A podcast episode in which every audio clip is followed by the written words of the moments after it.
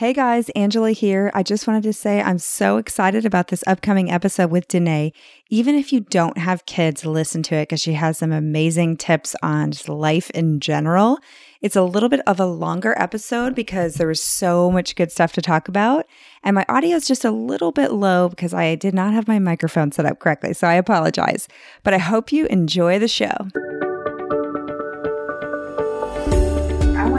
Better. And then, like, we're eating chips in the corner so Luke doesn't see us, you know? exactly. This is something that's important for you. You've got to stand up for it and you've got to be clear about it. Oh, good. I love this. if we really want our kids to be confident in their abilities and their bodies, we need to believe in them and we need to let them take risks.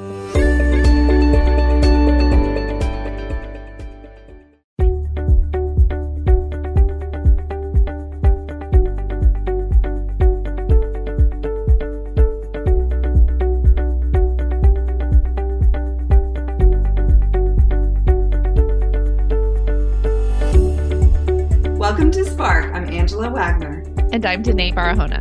And together we're here as your hosts for a mix of happy hour style venting and results based coaching. Spark is a judgment free space where we'll chat about both the brilliant bits of life as well as the bits that are a little more sucky.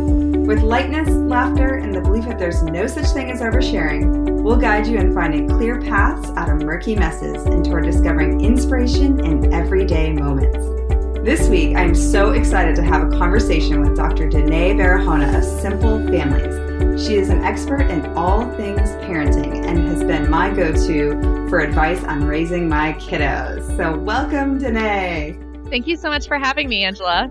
Oh, I'm so excited. So, I've talked about you a lot on the podcast whenever I have a sucky moment that involves my kids. oh, I love to hear that. Thank you. Yes, I've given you some shout outs, and I think our listeners kind of know a little bit about the background, and I did share with them how you helped me get Luke to sleep.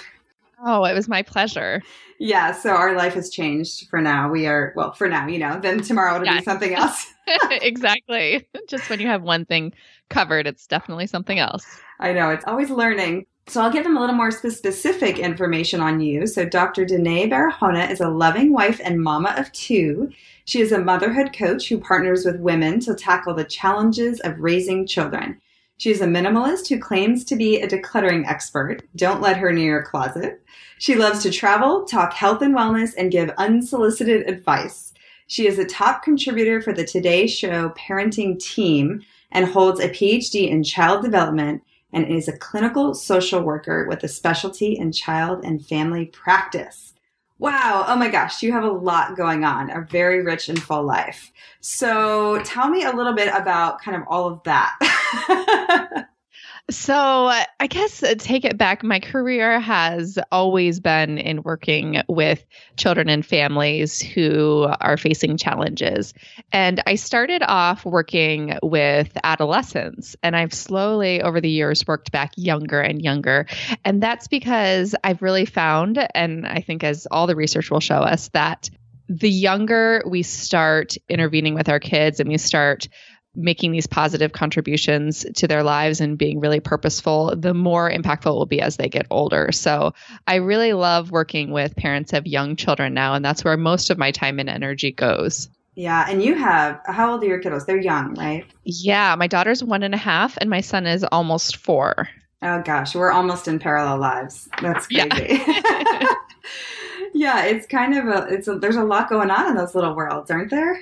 Absolutely, yes. And most of it we don't understand and some of it we I feel like shouldn't even try to understand. yeah, you're right. A lot going on. Oh my gosh, yeah. I'm amazed. And I think I really haven't been around kids. I mean, I was around kids a lot when I was younger and I babysat all the time. And then I had such a huge gap between that time of my life and being a parent because I mean I'm 40 now so I mean I was like late 30s having kids so it was a little bit of a shock to me. And my husband who has never been around kids we were like oh we don't know what we're doing. I don't think you're alone in that. I think that's the sentiment that most parents feel once they I mean it's like this new job that you're taking on that you have no training for and it's the most important job that you'll ever have I know. And that's the thing. That's why I just really want to thank you for what you do because, I mean, you guys, anyone that's a parent or thinking of becoming a parent, or if you babysit, you, we'll talk more about how to get in touch with her. But her podcast is amazing. All the stuff on your blog because it's so, well, I love your approach because it's so simple. Obviously, the, the name is Simple Families but to me it's practical and so much of what you say really resonates with me and it's like different than a lot of like what we were taught in the past to do you know Yes. And part of that, my background, I actually started off as a behavior therapist. So I worked with parents who had children with severe behavior problems. So I was using a very practical, straightforward approach with this is the behavior. This is how you treat it. This is how you can change it. Really focusing on behavior management and behavior change. And then when I had my own kids, I felt like I was still applying some of those methodologies and those strategies, but I wanted it to be more in a personal, empathetic way. My approach has slowly transitioned. So it does have a lot of that practical behavioral slant to it, but in a way where I really think that we should focus on being connected to our kids and being purposeful in our interactions with them. So I've kind of blended the two worlds of positive parenting and behaviorism, which sometimes are conflicting. So you'll find parenting experts on one side of the token and on the other side of the token. And since my background is in both sides, I feel like finding that middle ground has really been the key for me and for my audience. Oh, okay. Can you give us an example where there's kind of two conflicting Sure. So, an example of this would be with sleep training. And there are a lot of experts out there who say you've got to let your kid cry it out. And then there's a lot of experts out there that say kids should never be left to cry it out. And I believe in finding a middle ground. So, really finding a way to connect with your child and to meet all of their needs, but at the same time, understanding that crying is a form of communication. And it's a form of communication for kids who aren't yet fully verbal and who can't really explain or truly understand everything that's going on inside their little bodies. So, some amounts of crying is completely normal and it's healthy for well adjusted kids. So, my approach to sleep training does usually involve some crying and knowing that it's a healthy thing for kids to cry a little bit and for them to learn to work through that and that's a natural part of the process. So, but at the same time acknowledging that we're not just going to let kids scream their head off and manage their problems that way. So, how do we be present but at the same time set firm loving boundaries for our kids? Oh, yeah, that makes so much sense. That's one of the things I think I was so surprised at when I started doing all this research. As soon as I had Luke, I was just bought like every book because I was like, I don't know what I'm doing. And then, and then just the, the, the difference. And obviously, it's, you know, just like anything, there's so many different opinions. But I mean, it was literally like, you do this or you're a terrible person, you know, and then like oh, I always tell every new parent, do not go on the mean blogs. Like there's blogs where people are so judgmental and mean, you know, about if you do it this way, you know, you're awful. And I'm like, oh, don't, just don't do it. Don't go on there. you know? Yeah, absolutely. And there's it's interesting, especially with the online community that I've found that there I'm a member of a lot of Facebook groups and I just sort of lurk in the shadows and kind of read what the parents are talking about and the way they're discussing it because I really want to know how parents think and what they're reading and what they know and what they don't know and try to find that gap in knowledge and try to meet, meet those needs. So, one example of this is with baby led weaning, which is an approach to starting solid foods. And it's something that I'm very passionate about. It was part of my dissertation research. And I'll watch people online discuss baby led weaning. And it's essentially you just give your kids whole foods. You don't puree foods. So you give them whole foods starting at six months and they learn how to chew and they learn how to process textures and that sort of thing from a very early age. Now, there is a whole community, tens of thousands of people online that have made up these arbitrary rules in this baby led weaning Facebook group that says if you give your baby a puree, then you're not doing baby led weaning. So you're not a baby led weaner. And it's sort of this, it's it become like this group. So he's like, you are or you aren't. And it's absolutely not true. There is no truth to that. And it doesn't, if, even if there was, it doesn't really matter. You can give your baby any combination of foods that they can chew or not chew. In the grand scheme of things, it's not going to make any difference. But yet, somehow, this group of tens of thousands of parents have contrived these arbitrary rules that says if you're giving your kids solid food, you cannot give them any pureed food. But it's just, I kind of wonder where these things came from. Yeah, and the judgment out there is really awful. Like I couldn't, and you know, especially when you first have a baby, you're so hormonal.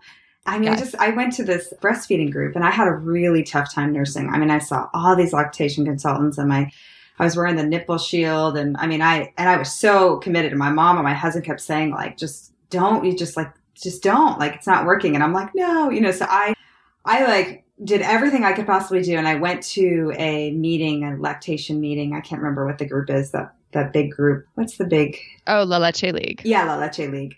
And it was so judgmental, these women. I mean, it was really funny, and I'm sure they're not all like that. But the director was telling this story, um, and they were doing some helpful things. They were like, you know, how do you take a shower now that you have a kid, and how do you do this? And we are just talking about practical things you never think about now that you have a, a, baby. And so she was talking about like, how do you go to, to, the store? And she gave an example of like every time she'd go to Target, she'd buy a small popcorn and a soda.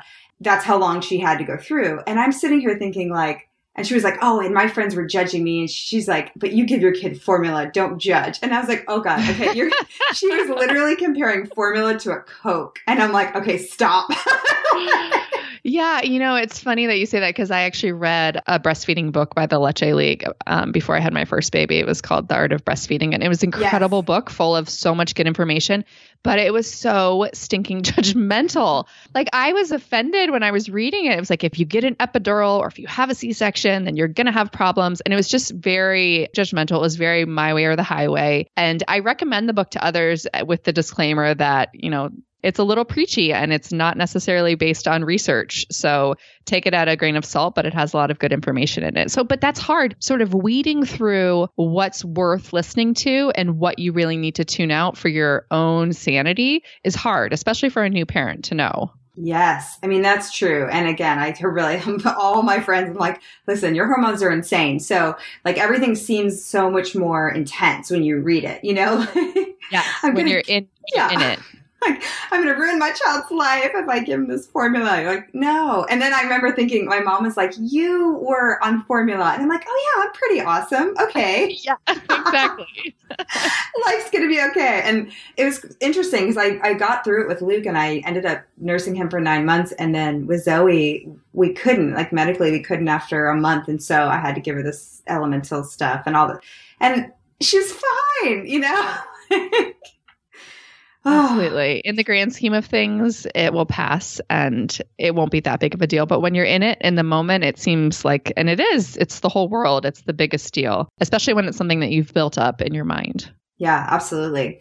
Okay, so I'm really interested. I have so many questions for you. So we may or may not get into like the official, like we may not do all the sucky moment and all that because I just want to keep asking you questions because you're just a wealth of knowledge. But I'm interested in like when you became a minimalist. And it's funny, we've had a couple guests on the show that are either organizers or minimalists. And Nicole, my co-host, who she just had a baby. I just met baby yesterday. Um, oh, exciting! I know the baby came three and a half weeks early, so she's a little surprised. of course! Oh my goodness! yeah. So she's really bummed to miss this one. She was really excited to meet you, but um, so she's really become a minimalist, and I'm not a minimalist, but I'm. We're very like swiftly moving in the direction of of that kind of lifestyle. So Tell me kind of how that happened and why. Sure. So I have a lifetime of clutter built up. I mean, when I was that kid who your parents opened the closet door and everything fell out on you, literally, like everything would fall out. I collected every, anything from stickers to stamps to like you name it, everything. um, and I had a lifetime of my mom nagging me. I hope she's not listening to this. um, of my mom nagging me to clean up my room. And it's something that when I look back at my childhood is something that really stands out to me this constant your room is a mess clean up your room and it was just it really weighed on me and it's not that I wanted to be messy or even that I liked being messy. It's that I just didn't know how to clean it up. I didn't know how to do any different.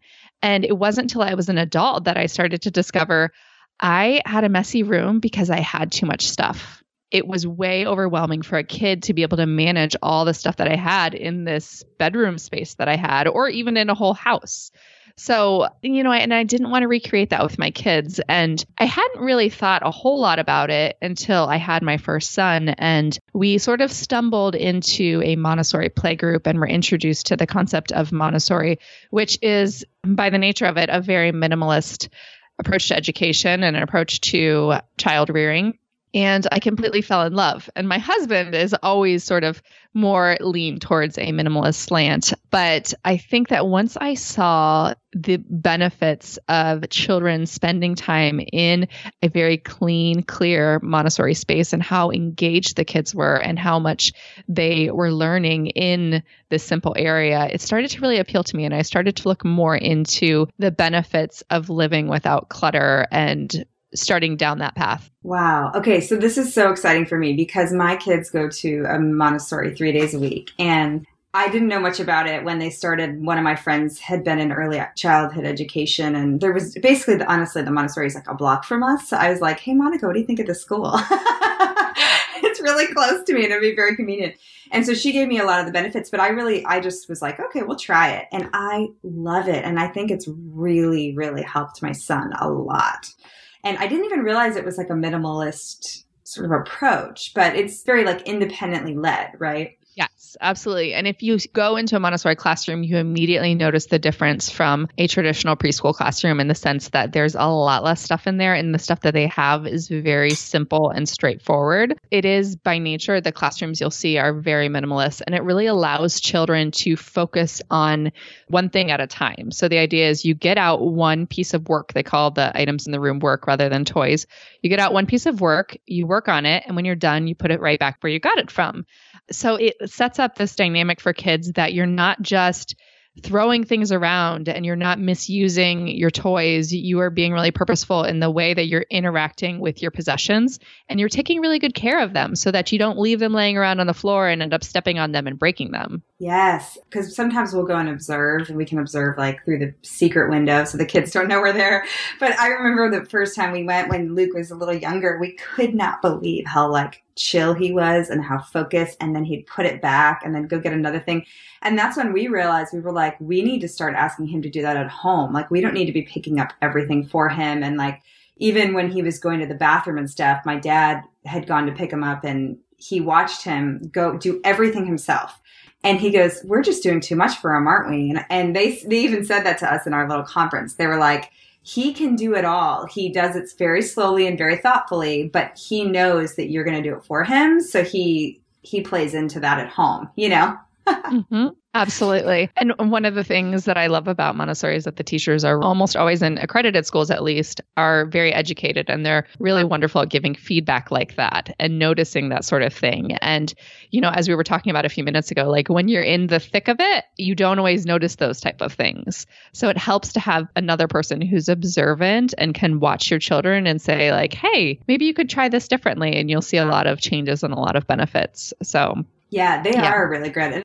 It's inter- I don't really know like the background of all of that, but when we interviewed the school, the owner had said like we're one of the only accredited in the area. But I was like, there's Montessori everywhere, but I guess they're not. How can you put the name Montessori on something if you're not accredited? Do you know? You can just hang up a sign. I mean, I could just walk out and hang up a sign outside my door that says Denaye's Montessori School and start a Montessori school. Um, unfortunately, it's not regulated. Oh, so terrible. yeah, and what happens a lot of times is you'll have a daycare or a traditional school that knows that Montessori schools can command a premium and so they call themselves a Montessori school and they don't really have any proper training or accreditation and they aren't really a Montessori school even though they have Montessori in their name.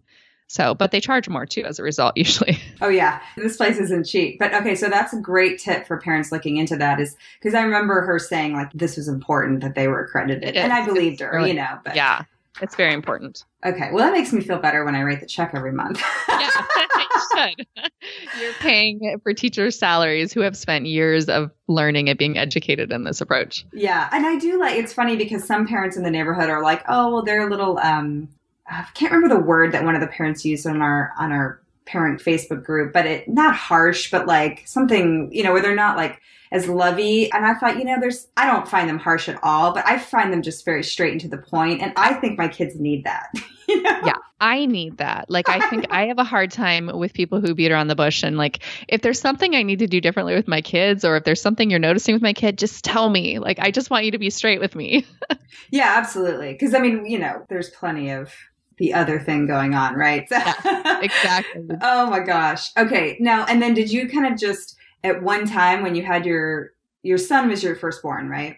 Yes. when you had your son were you just like okay now we're minimalists or like how did that transition yeah. so i started to slowly very slowly appreciate the benefits of having less so we completely revamped our play area and our toys so that we were really focused on having fewer and organizing them in a way that was really approachable for him as a very young child to access them and to put them away. So having just a handful of things on a shelf at a level where he could reach them on his own and access them on his own. And then when he was done, put them back on his own.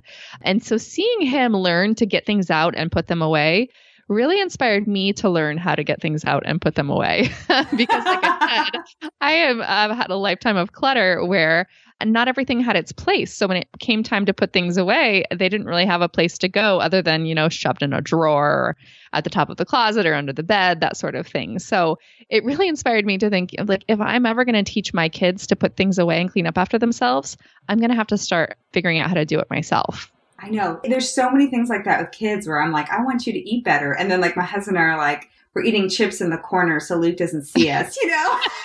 I'm going yeah. like, okay, maybe we need to change what we're doing here.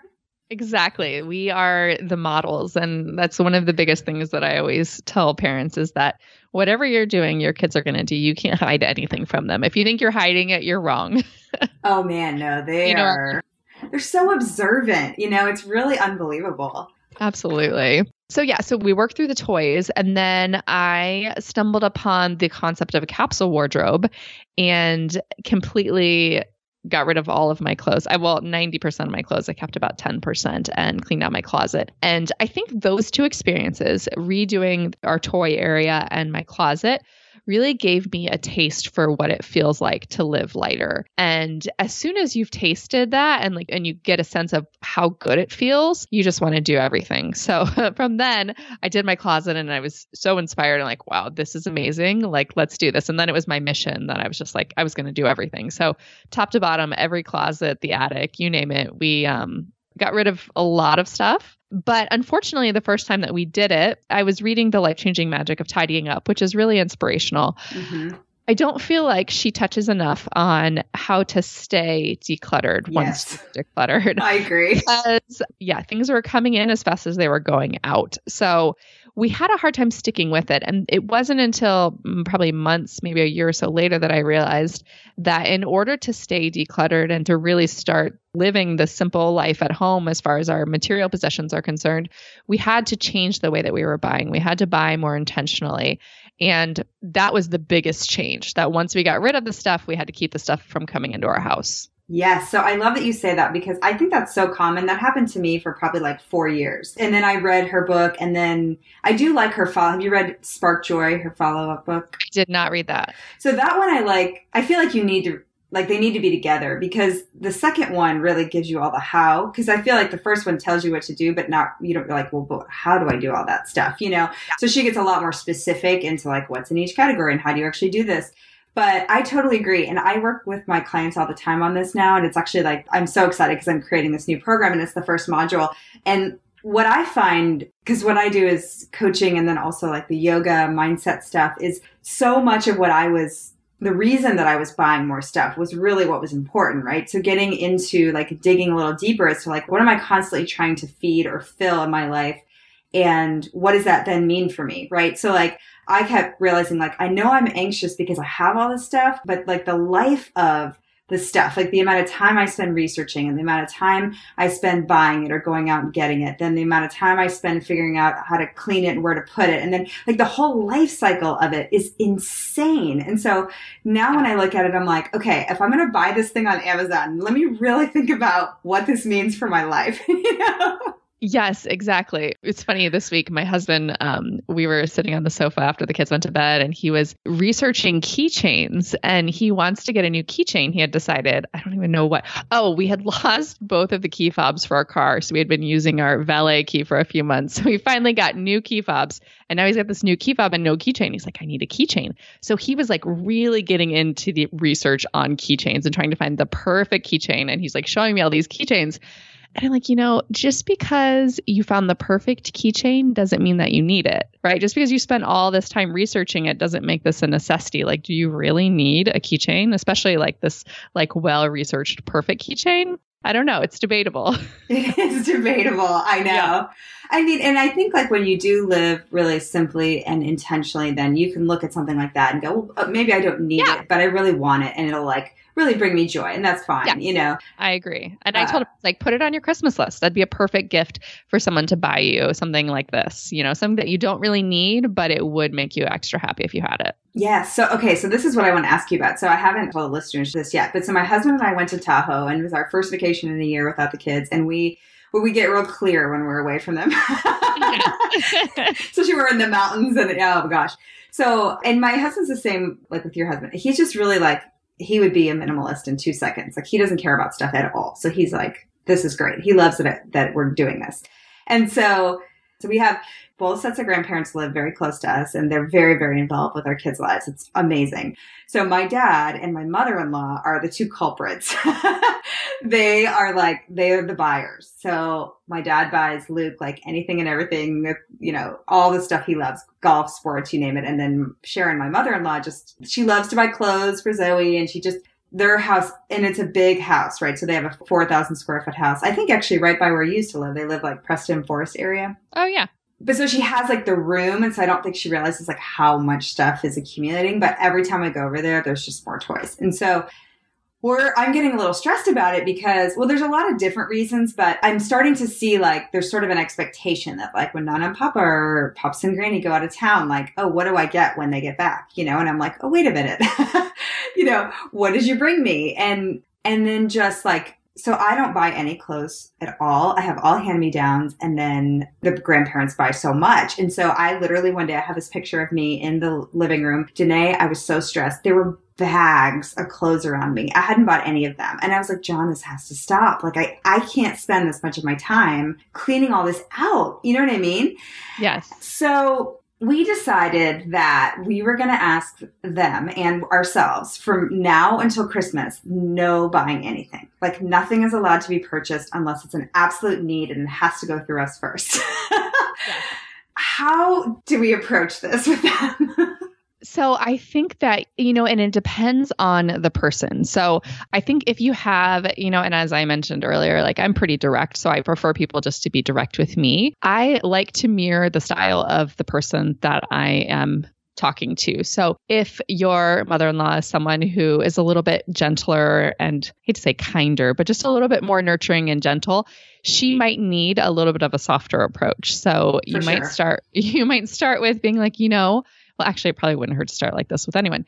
You know, I so appreciate the gifts and the wonderful things that you bring to the lives of our children. And and, and when I say that, I mean the gifts of your time and your presence and all of the wonderful qualities that you yourself enrich our children's lives with, but also the physical things, you know, the gifts and the clothes and the toys and that sort of thing. The kids always enjoy those sort of things. But we're really trying to work towards teaching our kids to live with less and teaching them to really appreciate having a few really nice things, a really of really high quality things rather than having a lot of things that they don't necessarily take care of and don't value quite as much. So I think really giving them a good explanation. So being straight enough to the point where you're saying, this is purposeful, this is intentional, this is something that we are integrating into our family values, mm-hmm. rather than just being like, you know, let's stop buying for a couple of months, really kind of giving them sort of like in a tweet format, like in a very short, concise format. We're trying to buy our kids less so that they can learn how to take care of a few high quality items rather than having a lot of little things floating around that they don't care quite as much about and they're not taking care of and honoring as well. Yeah, um, I love that. Yeah. But what it comes down to for me is these conversations are hard. And whether it's talking about, you know, buying too much stuff or whatever it is, it really, the fundamental thing is that if this truly is something that your family values and you want this to be part of a value that you're instilling in your kids, you have to be willing to stand up for it.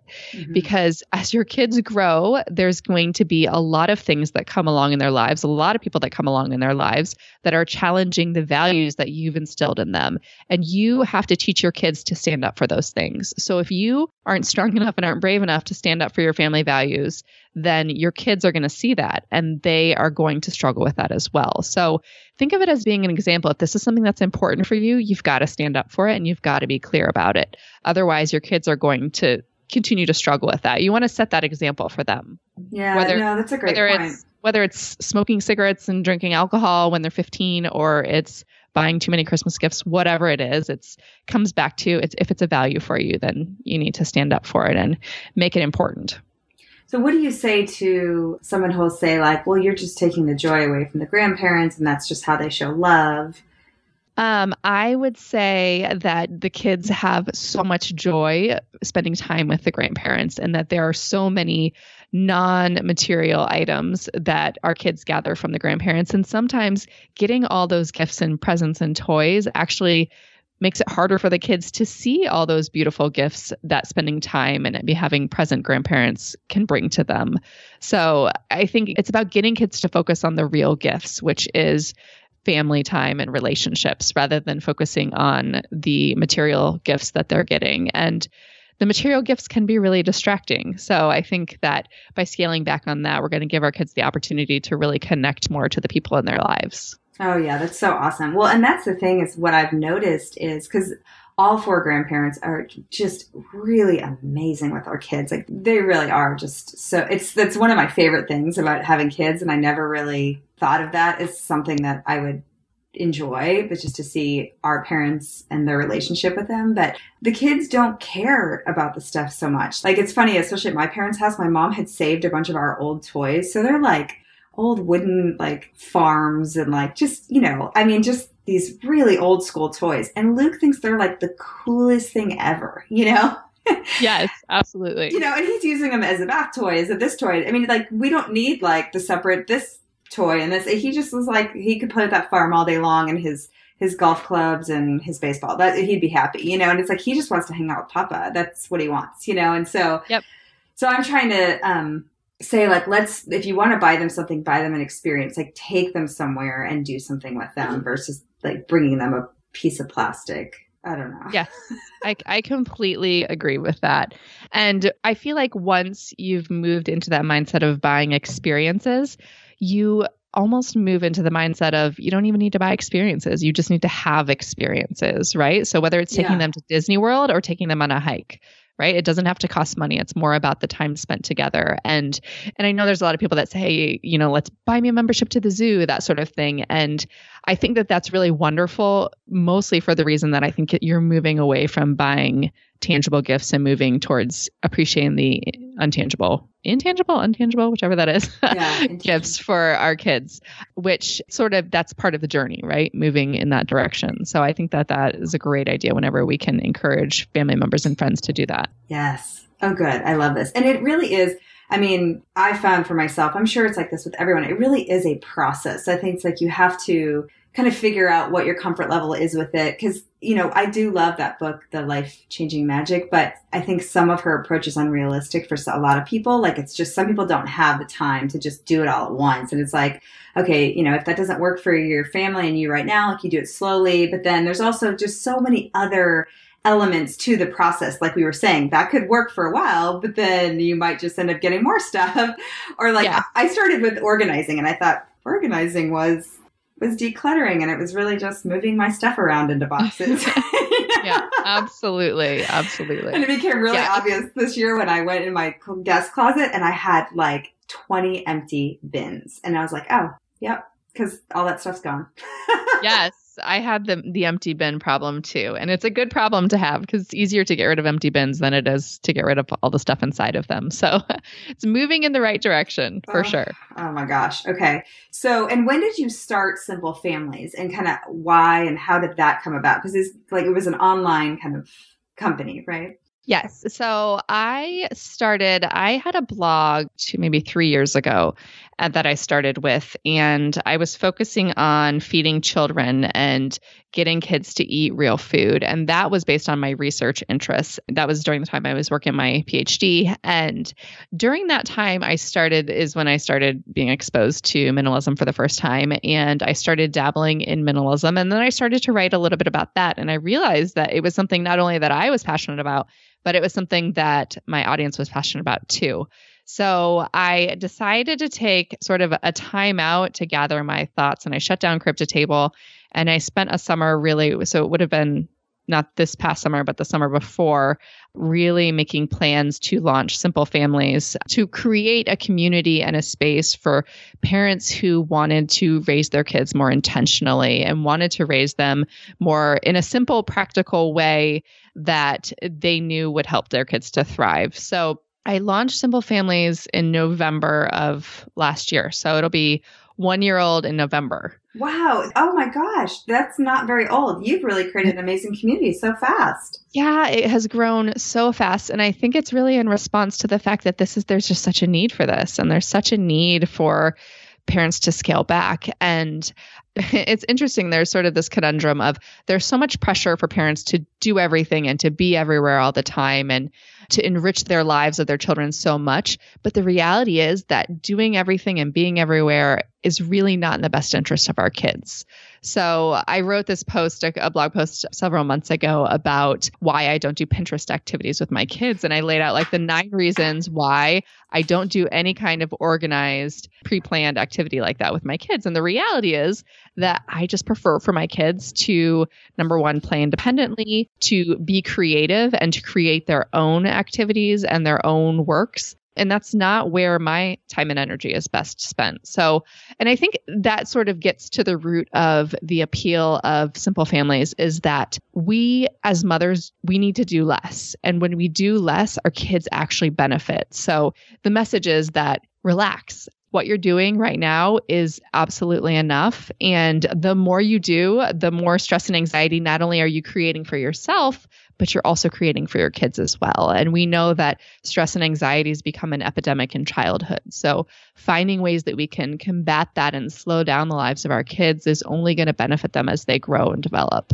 Oh my gosh, yes. I mean, the fact that you grew the business so fast is exactly what you said. There is such a need. I mean, I'm so grateful. I thought that you'd been doing it for years. That's amazing. No, yeah, it's just been a very exciting, busy year for simple families.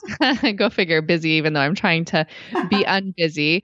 But yeah, it's been really wonderful to see the response and to see how many people are passionate about this very subject and to spread this message. Yeah, and I, I think the long term effects of it for all of us, adults and kids, is so important because, like you said, there's this epidemic of anxiety in kids and adults. I mean, it, we're all so stressed all the time. And so, yeah, I rarely meet a mother who is not anxious these days. I feel like anxiety in motherhood is just it's through the roof. You know, this idea that you need to know everything and to be present everywhere all the time. But it's not realistic and it's really unhealthy for us and it's unhealthy for our kids to see us being so anxious all the time. Well, sure, because then again, they mirror that. So, yes, oof. exactly.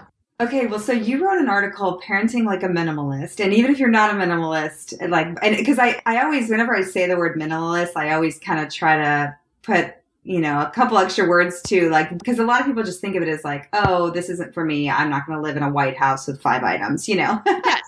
And it's much more than that yeah, that doesn't have to be what it is, right? So it can be kind of whatever you want it to be. But so don't like, you know, load up the word minimalist here in this article. And we'll post that. And I'll also post, I'm going to post links to everything that we talked about and your website and all that stuff in the show notes. But so you talk a little bit about, there's like five steps, I guess. So the first one is hover less and your children will live more. This is something that's so important. I mean, I go to the playgrounds and I watch the parents who are standing right over their children and saying, Don't do that. You're climbing too high. Stop. Don't go up that ladder. That slide is too high. You need to be careful. Are you being careful? And this constant concern about safety, whether or not it's actually really warranted. And when we do that, when we hover over our kids and we constantly present them with safety concerns that are sometimes ambiguous or oftentimes ambiguous, we're communicating to our kids that they're not capable. And we're communicating to them that they need to be concerned and worried because we're concerned and worried. So, if we really want our kids to be confident in their abilities and to be confident in their bodies, we need to believe in them and we need to let them take risks. Mm, oh, I love that. No, th- I don't know if this is really related to that, but it's funny when I go to the park with my son, he always wants me to play with him. And I'm trying to be the parent that's not like on the slide and doing everything with him. Do you have any suggestions? I think it's totally fine to play with your kids on the playground if you want to, but if you don't want to, I also wouldn't do it just feeling out of obligation. I think that sometimes our kids, different kids want this to a different degree. Some kids want us to follow them around and to hold their hand and just to be really close to them the whole time while they're playing. And if you don't want to do that, I would sit down on the bench and invite your child to sit with you if they want to sit with you. But if not, then they can go off and play and most of the time they'll and they'll sit down with you for a minute or two and then they will run off and play. But instead of following your child around giving them the opportunity to be close to you but doing it on more adult terms. Be like i'm going to sit down here and rest for a few minutes. And if you want to sit you can sit with me. But if you want to go play go right ahead. I'll be watching you from a distance. What if they like pull at you and scream and say mommy come with me. You just stay strong like, yes stay strong. And i think staying strong is sort of a a good motto for parenting in that once you've said something one time and you've made a decision with it about it and it's something you're trying to teach your kids, sticking with it is it's not being mean, it's not being stern, it's teaching kids that this is a limit and this is a boundary and this is the expectation. So we're going to be at the playground and if you want to spend a half an hour sitting next to me on the bench, that's totally okay and I'm perfectly happy to have you cuddled up next to my side. But if you want to play, that's great too. So giving them that option. Okay, I'm gonna try that. Okay. Good luck. Whew, I know. My son's a clinger and he just wants us to be with him, doing everything with him. You know, and I worry that he, you know, he's just not, he doesn't want to take any risks at all, you know, and so I worry that he's gonna be, I don't know, just scared all the time as an adult. So I want him to go do stuff on his own, you know? yeah. And, and he'll outgrow a lot of that. But I do think that it will be encouraging to him if you have the confidence in him that he can do it himself. So the more he sees that you're confident in him and that you know that he's capable, the more he's going to be able to take those risks. So, and it's one of those things, and it's not the words that we say, it's the way that we interact with them and our confidence in them generally that really gives them the confidence to step out and do that. So by saying, like, hey, you got this, you can climb up this ladder all by yourself, and I'm going to sit right here and watch you. And I'm so excited to see you succeed. And just giving them that confidence in trying a new way, I think goes a long ways. Not immediately, but with some effort, it definitely does. Okay. Okay. So the second one is entertain less and your children will innovate more. Yeah, I think there's a lot of pressure on society and on parents today to entertain our kids and to provide activities and constructive things for them to do. And what we really know in child development research is that the more open ended free play that kids get, the more they learn to innovate and to create. And we need to give our kids the space and time to do that instead of feeling insecure that we're not doing enough as parents and trying to fill in those blank spaces and gaps. Just letting that be and letting our kids be bored and understanding that there is actually real benefit to that. Yes. Okay. The third one, which I love, is schedule less and your children will rest more. And I always feel like I would started to feel inadequate because my friends, even when Luke was like pretty little, they would have like five days a week. They'd be like, we go to swim on Mondays and, you know, Gymboree on Tuesdays. And I was like, we have one class a week we go to, you know? Yeah. And, you know, I'm not a big fan of classes really in early childhood at all. Like, I think that kids need to socialize, but it's much better off when it's done in an unstructured way. I remember I took my son to a a demo class. I think it was at the little gym or somewhere like that, and it was super intense. And like the coach was just really loud and like giving all these demands of the kids to do this, do that. And it was very directive. It was telling the kids exactly what they should be doing. And most of the kids had no interest in doing what the coach wanted them to be doing. So they were doing their own thing, which is what little kids should be doing. They should be doing their own thing. But my son, who usually like goes with the flow and is very easygoing, he tried to run for the door three times. like he was like out of there. And finally, the third time, I was in my head, I was thinking, you know what? I want to get out of here too. Like, I don't want to be here. Like, let's go. so we just bailed after like 20 minutes. And the reality was that, you know, it was just, I know that he really thrives in an unstructured setting where he can just play and be free to explore whatever he wants at his own pace. And so the highly structured classes in early childhood, I think that they uh, serve the purpose of making parents feel like they're really providing this enriched childhood education experience for their kids. But the reality is that kids don't need that. And it's actually better just to let our kids kind of play and do their own thing and be unstructured. But it's hard for a lot of adults to sort of wrap their head around that idea. So, how does that compare to, say, like the theory of putting your kids in like a preschool Montessori where it is structured? Or I guess it's not structured. Wow. Yeah. So So the best early childhood settings, so daycares, preschools, Montessori school, whatever it is, are ones that are play-based and child-led. So they're ones where the kids are able to explore what they want to do at their own pace on their own time, rather than having a teacher that's leading them around telling them exactly oh, what to do. Okay. I so I think that's always the best thing to look for. Like who is setting the agenda in the classroom? Like are the kids being told they need to make a snowman with the eyeballs here and the hat here and the nose here or are they allowed to create whatever kind of artwork they want? Yeah. It's funny because we did Little Gym for a while my son had the same experience. My daughter loves it, but she just wants to run all over. And I'm like, why don't they just have open play with music? Like, this place is great. Like, the kids just want to run all over. And I always felt bad because my kids didn't want to go to the big red mat and do like what, you know, and I'm like, yeah. Well, and then it leaves us feeling like our kids are inadequate if they're not doing what the teacher asked them to do, what the coach asked them to do. And I actually went to a birthday party there and it was very structured. There were all these activities. And of course, none of the kids wanted to do any of the activities. They just wanted to run around and play on the equipment, uh, understandably so. And I asked another parent, I was like, why is it that they have all that, all these like activities and games? Why don't they just let the kids play? And they said that it was requested by the parents. So the parents wanted the structured activities which they think that's the best thing for kids when the reality is usually it's best for kids just to be left alone to play and to create and to interact other on their own devices. Uh, yeah, and it's really I learned so much from my kids. It's amazing to see their creativity and what they come up with with just like whatever's around the house or wherever they are when they're allowed to just be free, you know. Yes, exactly. Uh, okay. Number 4, referee less and your children will problem solve more. Yes. So, especially if you have more than one kid, you develop the tendency to try to fix all the problems and to solve all the battles. And the result is that the kids don't learn how to do it for themselves. So when you have multiple children or you have, you know, kids who have cousins or friends who they're very close to, letting them work out their own interpersonal challenges is so beneficial for them in the long run because we know that these early relationships, in particular sibling relationships, are really teaching kids how to have relationships with people outside the home when they're older. So it's like it's really ugly and awkward at home and they're, you know, knock down, drag out, fight all the time, argue. They're practicing all those skills at home so that when they go out in the real world, they'll be really skilled and they'll know how to properly interact with other people. But often at home, it looks very uncomfortable and very irritating to parents and we want to jump in and solve everything. But, you know, that conflict actually serves a lot of purpose. So, like, let them scream and do their thing. yeah, as much as possible. And it's okay. funny, we just moved into a new home, and our other home, I had the playroom. We had a little playroom, and I turned our formal dining room into a play area. So it was right off of the kitchen. So when I was in the kitchen cooking or doing the dishes, like I could see the kids and be monitoring them all the time.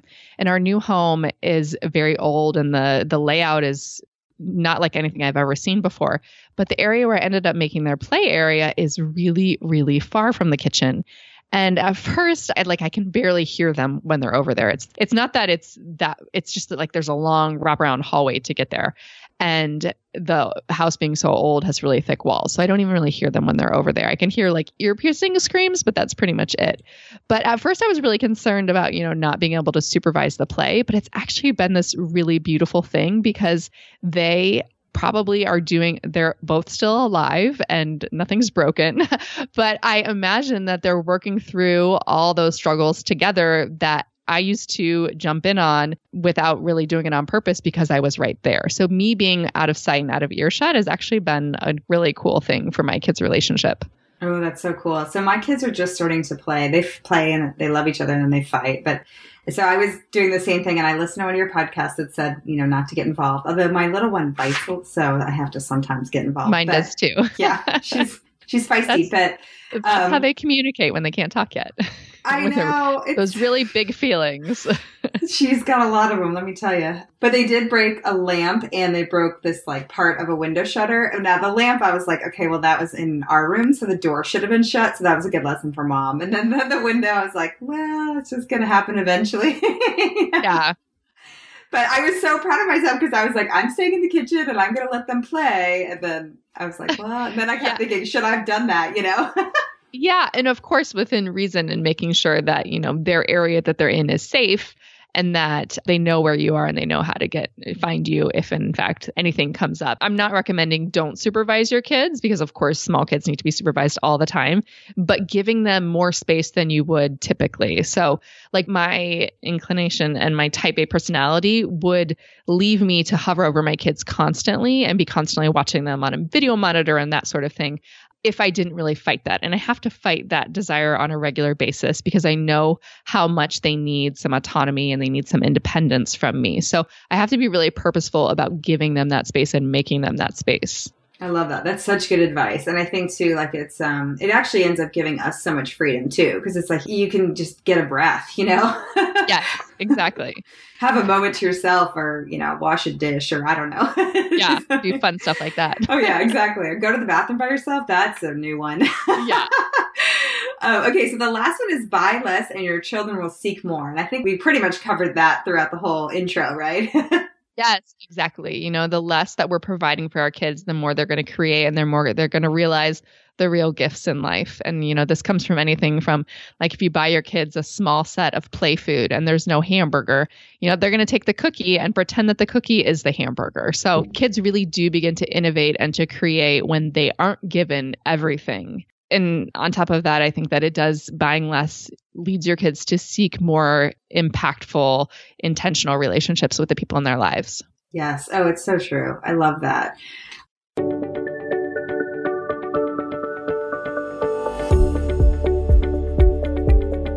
Hey, Sparker Tribe. So, Nicole and I have talked about this a lot. You know that we are obsessed with organizing and keeping our space clear, and there is a very good reason. It gives you energy, it clears your mind, and gets you excited to do whatever it is that you want to do in your life, all from just clearing your space.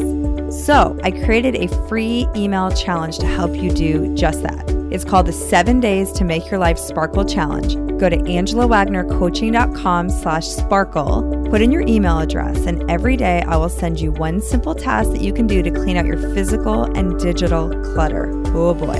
There is a main challenge as well as a bonus challenge for each project. So, this is a very simple, easy, and free way to start to take action in your life and help you discover what it is that sparks you. Again, that's angelawagnercoaching.com slash sparkle.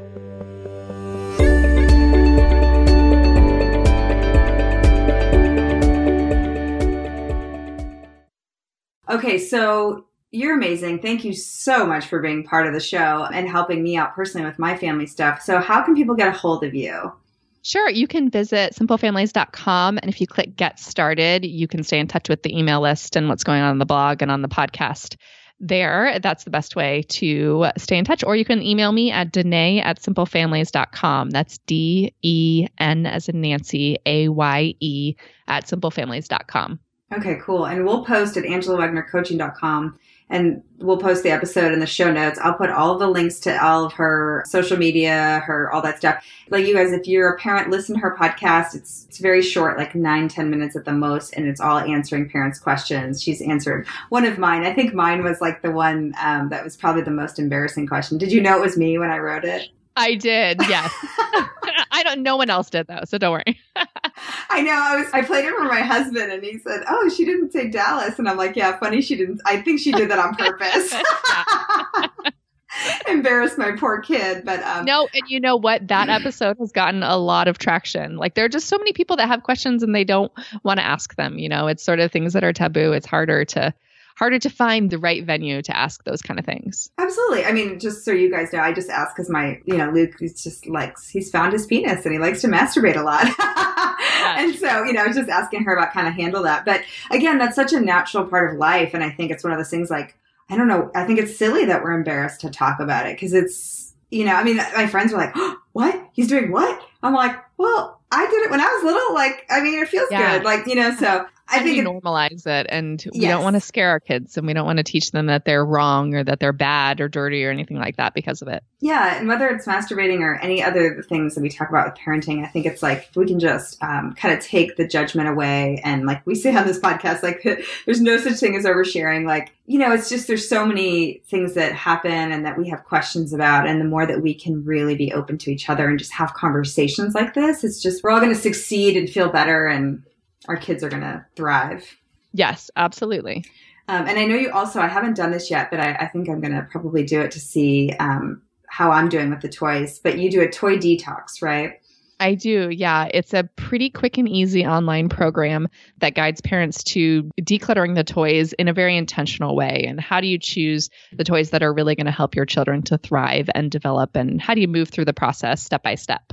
Awesome. Okay, so definitely do that. If it, I think that's such an awesome, quick way, and I think it's really inexpensive for you to just start this process, and then that'll kind of get a bunch of stuff going after that. So yeah, exactly. Awesome. Well, I want to give a shout out to all the parents of the world because we're all doing the best we can and just again like finding communities and people that support you is so important in this journey but it really is the most important job and we're raising the future people of the world. So it's it's pretty amazing. I, I'm pretty honored to be a parent. So next week on the Spark Podcast. We were like Airbnb. Air, is that a verb? Yeah. How do you say that? Airbnb. That's exactly what I say. Airbnb. Let's do that again, right? so Sarah and I decided to already add a segment. We're calling it Brilliant Moment of the Week. Oh, it is brilliant. oh, I love it.